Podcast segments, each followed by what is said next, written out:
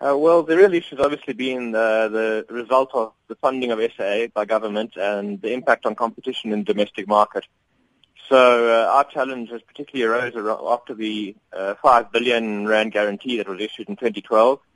And obviously since then there's been another 6.5 billion rand guarantee. Um, and our real issue, of course, is the influence this has on the behavior of SAA because of the fact that they're basically immune to bankruptcy. So the result is obviously that, uh, you know, the kind of uh, commercial behavior that results from having this kind of assurance um, of getting funding uh, impacts very severely on the rest of the industry.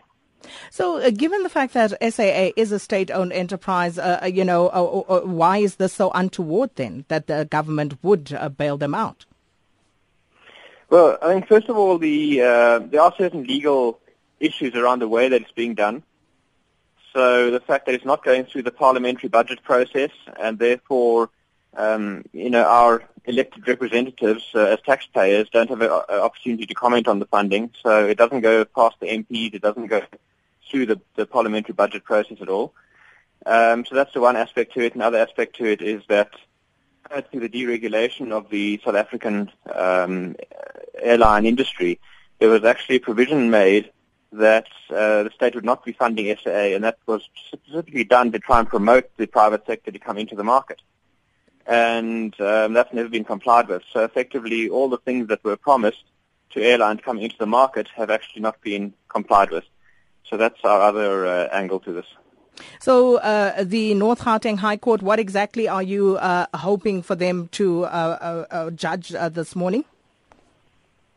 Well, it will be uh, the hearing will take place um, over the rest of this week and even uh, for another day next week, and then we'll see the ruling will come out. Uh, we don't know. It could could take three, six months, whatever is required.